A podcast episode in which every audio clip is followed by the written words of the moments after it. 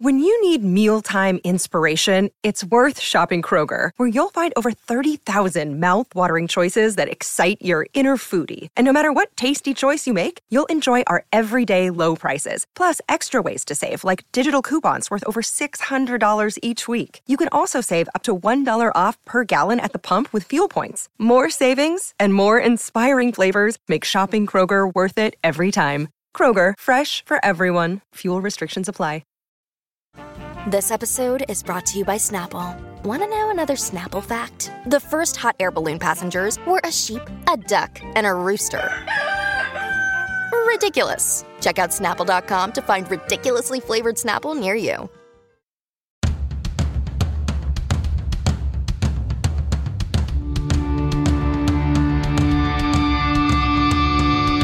Hey, what's up? This is Sully from Godsmack. Strap on those boots, baby, because you are now in the trenches of the war room with the one and only Mistress Carrie right here on the Mistress Carrie podcast. What's up? This is Joe Rogan, and you're listening to Mistress Carrie. Her hair so lovely. Pretty eyes. Hey, this is Brent from Shinedown, and you're listening to Mistress Carrie. Hey, Carrie, go put your bra on, girl. Hey, this is Steven Tyler, and you be listening to the baddest bitch in Boston, Mistress Carrie. What's up? This is Aaron from Staind, and you're listening to Mistress Carrie. Hi, everybody. This is Dave Grohl from the Foo Fighters, and you're listening to the one, the only Mistress Carrie. Hey, this is David from the band Disturbed, you're listening to the baddest bitch in Boston, Mistress Carrie. Hi, Bruce Dickinson here from Iron Maiden. Yes, indeed, Miss Whiplash herself, Mrs. Carrie, is here to um, unchain your brain. Hi, this is Flea from the Red Hot Chili Peppers. You're listening to Mistress Carrie. This is Denis Leary. You are listening to my favorite, Mistress Carrie. Hey, this is Corey from Stone Sour, and you're listening to, you have the privilege of listening to Mistress Carrie.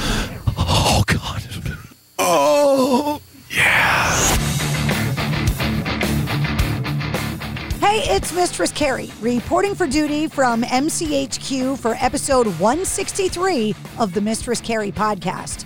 And before we get to this week's guest, George Thorogood, I want to let you know that the 14th annual Run to Home Base presented by Raytheon Technologies is happening at Fenway Park this Saturday, July 22nd. Last year's event raised $2.3 million, and the goal for this year, $2.5 million. The Home Base program is inviting the community to come out to Fenway Park this Saturday and celebrate Special Operations Forces veterans, including Team Leapfrog, who'll be jumping into Fenway Park, sponsored by the SEAL Legacy Foundation. Fenway Park will be open to the public for free. If you'd like more details on the run to home base or you'd like to make a donation to support special operation veterans and help the home base program with their mission of treating the invisible wounds of war, post traumatic stress, and traumatic brain injury, check the links in the show notes of this episode or go to runtohomebase.org. This week on the show, my guest is a living rock and roll legend. George Thorogood and the Destroyers are celebrating 50 years of rock this year. And one of the radio stations I'm on, 100 FM The Pike in Worcester, Massachusetts, is celebrating its 19th anniversary this year. So on September 2nd, George Thorogood and the Destroyers will be at Indian Ranch in Webster celebrating their 50th anniversary and the Pike's 19th anniversary. If you want tickets to the show, check the show notes of this episode. George Thorogood called into the show to talk about the upcoming gig at Indian Ranch and also to talk about the longevity of his career, why so much amazing rock and roll came out of the late 60s and early 70s, what he likes to watch on the tour bus while he's out on the road, and the reason why he doesn't have any pets. He also talked about the music that inspired him to pick up the guitar in the first place and a little update on his health. So, allow me to introduce you to the one and only George Thorogood. Hello. It's a good day when you answer the phone and it's the one and only George Thorogood. Thank you for coming on the show. Our pleasure. What's on your mind? DJ Mistress Carrie. well, let me just get it out of the way. You scared a lot of us. How you feeling? I I can't complain. Well, that's good. No use no use complaining anyway. It wouldn't do any good, but I can't complain. I'm uh, still breathing, still walking, and I and uh, I, I still have all my teeth. You know what? Good teeth. That says a lot. Yeah, it does. Well, we're uh, excited to celebrate our 19th birthday on the Pike, and you are going to be there at the birthday party coming up in September. And our birthday is nothing compared to your 50 year anniversary. Does that sound weird for me to say that out loud? First of all, don't say it's nothing. Any anniversary is special. Um, your anniversary is just as special as ours is. Um, let's just set the record straight on that, huh? We're just old enough to vote now. You've got 10 year, 50 years in rock. That's unbelievable. 50 years doing anything, 50 years breathing is unbelievable. Uh, just to stay on the planet that long, I'm thankful for that. And yeah, you, you don't, you don't really think of it in those terms. You, you do something for so long and then, then all of a sudden you say, oh, you've been doing the, well, the Rolling Stones have been doing it for a hundred years. How about that? Seriously. yeah. It's all, you know, it, it, it's all, it's all special. Um, 49 years of rock was special. 48 years was special. And I know 50 is a big number, you know, like people, you know, people celebrate their 50th anniversary, wedding anniversary, the golden anniversary, things like that. And I think that's what you're trying to say that 50 is a big number. Is that correct? Yeah, that it that it's a milestone and I, I wanted to ask when you have a career like that, I ask a lot of artists that come on the show that have been fortunate enough to have a long career. Was it harder to get to the top in music or harder to stay at the top in music? There's a there's an old saying that they say is two one saying I have and one saying I've heard. People say it's hard to get to the big leagues. It's harder to stay in the big leagues. Um, the the the climb to the top of a building is long and hard. The drop to the bottom is fast. well, I know you're a big baseball fan, so I appreciate the baseball analogy. We're kind of a we're kind of a big sports town around here. Well, it's true with any business. It's just not sports. I mean, uh, the major leagues means, you know, you it's one thing like you know when someone puts out their first record and everybody was like saying oh, congratulations, and this, that, and. I said, well, don't, don't congratulate me now. Why don't you come see me in 10 or 15 years and then we'll talk? You know what I'm saying? Um, so in, in, any business, um, being successful in a business is, is one thing, but to stay successful, that's even harder. There's a lot of big anniversaries with bands like Aerosmith also celebrating their 50th anniversary this year. What was it about that era in rock and roll that made such great music come out of it? I have no idea. Um, probably um, the roots of everybody, I think, really has a lot to do with it. Um, just about every artist that broke um, in in the mid '60s, right up until you know the time of Aerosmith and the time of George Thorogood and the Destroyers and the J. Geils band, we all listened to the same music. Um, we were all influenced by the same stuff, which was the greatest music in the world, the stuff of Robert Johnson and John Lee Hooker and Muddy Waters and then Bo Diddley and Chuck Berry. I mean, those were the schools of rock with us. Um, those, those, that was the bottom line of, of, of what Led Zeppelin and the Rolling Stones based their whole thing on. So the reason I think Steve Miller included, I can name many others um, that listen to the when you listen to great stuff, you're gonna you're gonna uh, uh achieve. You're gonna hear a lot of, of good people coming out of it. Um, it, it, Peter, Peter Wolf and, and Frank Zappa are two people who listened to every kind of music in the world before they stepped into the studio. So I think that's a big reason why you see so much. Well, greatness breeds greatness. How's that? If you go back to the early days before you were the famous George Thorogood, who gave you your first guitar? Where did it come from? Uh, my parents. Did they buy it new or was it laying around the house and nobody was playing it? this is a story that someone like DJ would really appreciate. Are you, are you ready for it? I'm ready. Hit me. Okay. My two older brothers, who were kind of, uh, well, they were kind of juvenile delinquent types in the neighborhood. They both rode motorcycles. They didn't get good grades in school. And more than on one occasion, the state police were knocking on our door. like so, they're kind of they're kind of a rough breed, those two boys. So then when it, when I came along, and then they asked me what I wanted for Christmas, I said oh, I want a guitar, and my mother started weeping, And my father said, looked at me and said, "How many guitars would you like?" so they, they were they were looking at like uh, this is a dream. He doesn't he doesn't want a motorcycle. He doesn't want a BB gun. okay. He just wants to be a rock star. You were the good one. Yeah, exactly. When when the when the kid in the family is is a rock star and you're the good one, you got some bad boys in the in the family. All right. when you picked it up the first time, did you inherently know how to play it, or no, did nobody, you take lessons? Nobody does. No, but there's only there's only one Mozart. There's only one Stevie Wonder. Um, uh, no, I, I didn't. Um, I at first I picked it up and I, I I really didn't quite know what to do with it, and then I went to to a band that that um that that needed needed a lead singer, but at the same time they needed a bass player. So I traded in my guitar for a bass immediately, and that didn't take very long to learn. I mean, I took to it quick. And after that, I didn't want to do that. I just wanted to be a lead singer. My favorite people were Eric Burdon and Mick Jagger and people like that. And and as time went on, I was always picking up the guitar and, and fooling around with it. And I, I, found I had a, a, a pretty natural uh, grip on it. I just, I just didn't really, really wasn't interested in doing that. And as time went on, I said, well, you're fooling around with the guitar and you're, you're playing guitar better than some of the guys you're in a band with that are playing the guitar. so you might as well just go play guitar. I said, well, okay, I'll, I'll do that. Um, it, it was something I picked up fast. Do you remember the first riff or the? Yeah, let's put it this way: I picked it up late, but I picked it up fast.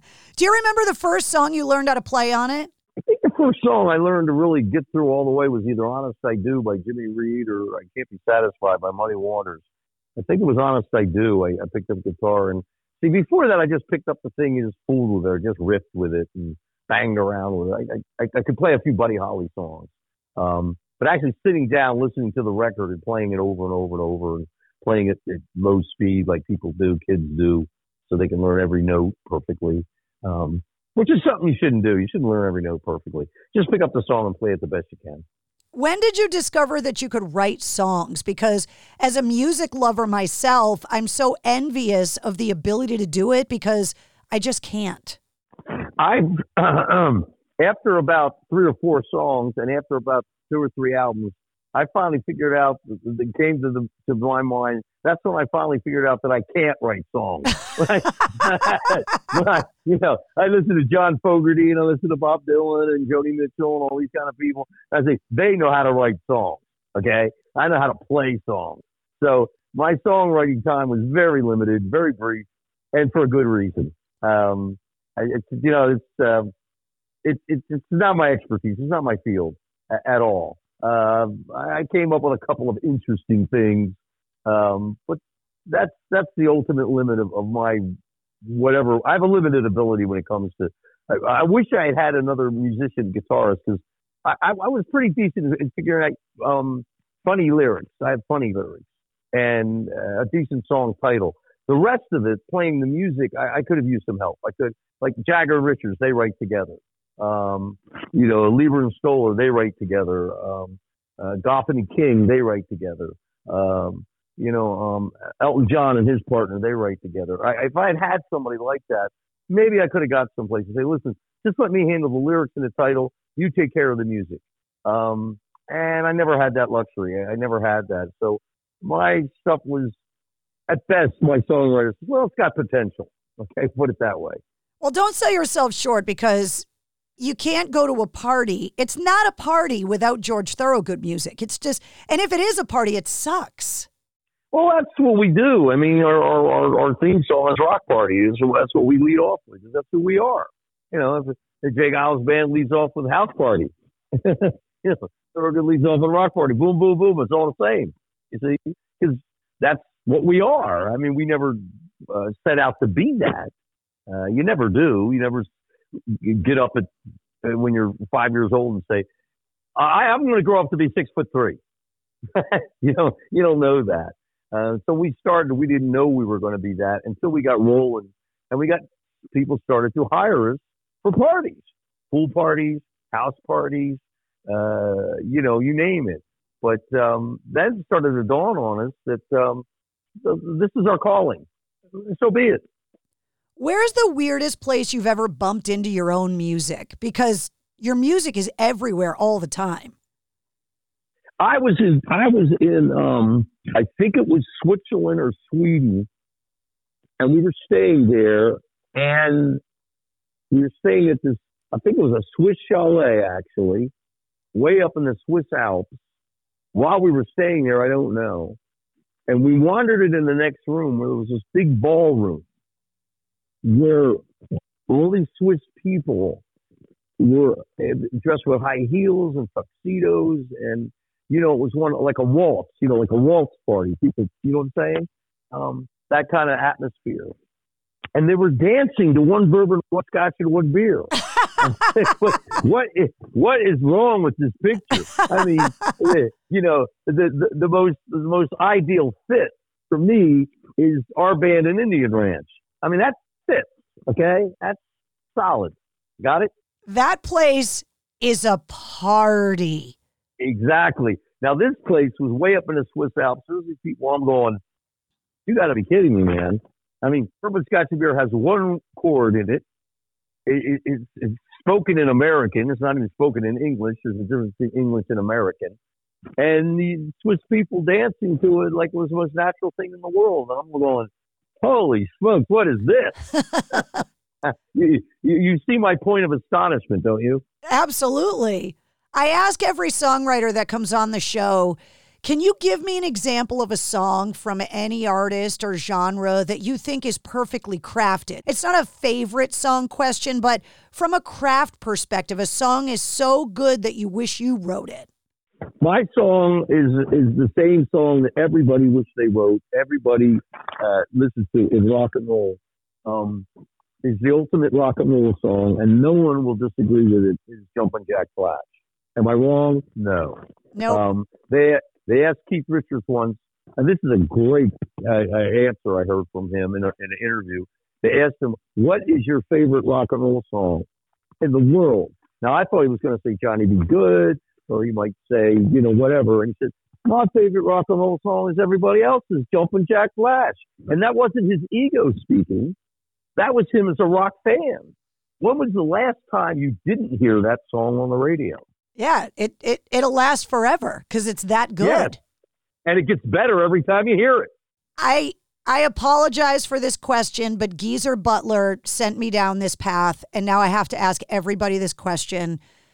He brought up his pets and dropped a bomb on me that Geezer Butler from Black Sabbath names all of his cats and dogs after rappers.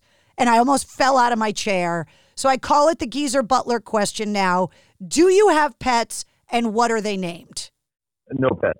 No pets? Are you on the road too much to be able to do it? No, I just I just don't care to have pets. I don't I don't have the I don't have the time. I, hey, listen, I have a tough time just feeding myself. Don't you have people for that, Mister Thorogood? You've been doing this fifty years now. Don't you got a guy for that? I'm just not. The, I'm just not. I'm just not responsible enough to take care of it. and, and, I don't have the. Uh, I don't have the ability, and I, I don't have the. Um, I don't have the desire. Um, you know, I'm just, I, I like to watch the animal shows on TV. You know, if I had that fish, I'd probably have a goldfish. Is that what you're watching on the tour bus? You're watching Animal Planet in the back lounge? Yeah, I, I check that out a lot because we do live on the planet Earth, don't we? so the more we, the more we can learn about it, uh, you know, the, maybe the more we can work on preserving it. Are you glad that when you started your career in rock that social media and all of that technology wasn't available because the the early 70s seemed like a time that having Instagram and TikTok would have been a little dangerous. You know, in in, in the in the in the 60s when we, we started out and in the in the into the 70s, everything that mattered, everything that got to your ears, 99% of it was word of mouth. And that's the advertising that we trusted more than anything for instance, we would be at, at, the electric factory in Philadelphia watching 10 years after. And someone would come up and say, Hey, did you hear what happened in LA? What? Clapton got up and jammed with Hendrix. The news traveled fast. Um, or someone would come and say, The Mothers of Invention have a new album coming out. It's coming out next month. It's called Rolling in It for the Money. And see, there was a word of mouth thing there that we trusted, you see, because everybody had the same taste. So that's how things got known, and we we still believe in that. I mean, don't you always more or less uh, get excited or take the advice of someone that's a, that's a friend or trying to turn you on to something than a television commercial? With all due respect to that, you have someone come and say, "Hey DJ, you got to hear this band. You got to hear this record." You see what I'm saying? And that's what went on when we were starting. There were none of these other things. Um, and I said, if anything's really good and really great, eventually the word's going to travel fast. Well, that's why I love what I do because I think I'm part of that word. So when I tell people that George Thorogood and the Destroyers are going to be at Indian Ranch at the Pike's 19th birthday party, they know. Yeah, well, you like it's, it's always fun to, to, to uh, turn people onto something new or to turn them onto something that's already been more or less established and, and, and, and their interest is still there. And I'm sure for you, that's still a big rush. It's a lot of fun to talk music with people that love music and to be around musicians that that play the music that we love so much, yourself included. So the fact that you're playing our birthday bash and we're celebrating 50 years of rock with George Thorogood and the Destroyers, that's pretty badass. It's going to be tough to put all those candles on the cake. we'll get you the biggest cake Worcester can make for you. Don't even worry about that. It. I don't doubt it. Well, we can't wait to see you. Thank you so much for hanging out with me today and coming on the show. And we'll see you it's in September at Indian Ranch. Rock and roll never sleeps; it just passes out. Thank you so much. Have a great rest of your day. You stay healthy. Bye bye.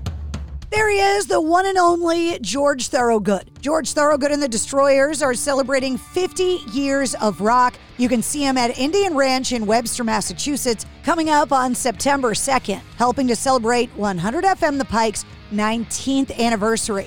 You can get tickets, click the link in the show notes of this episode. You'll also find all of George Thorogood's links, you'll find all of the Mistress Carrie links, and you'll find the link to this episode's corresponding playlist.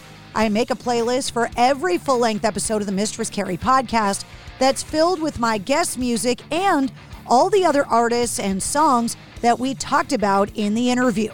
If you liked what you heard, don't forget to like, follow, and subscribe to the Mistress Carrie podcast. New full length episodes come out every Wednesday. Plus, every weekday, you get the sit rep with all your rock news, music headlines, and entertainment updates rolled into about five minutes for your convenience.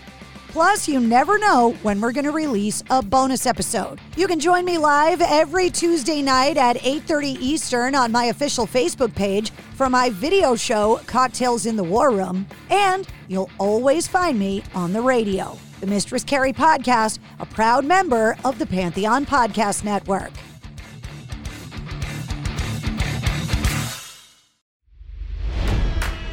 It's NFL draft season, and that means it's time to start thinking about fantasy football. FantasyPoints.com features industry leading experts and prognosticators using proprietary hand charted data to help you score more fantasy points. FantasyPoints.com is the place to go for whatever kind of fantasy football you play. Whether you play fantasy football, daily fantasy sports, or do a little bit of everything, Fantasy Points has the meticulously researched content to guide you to victory.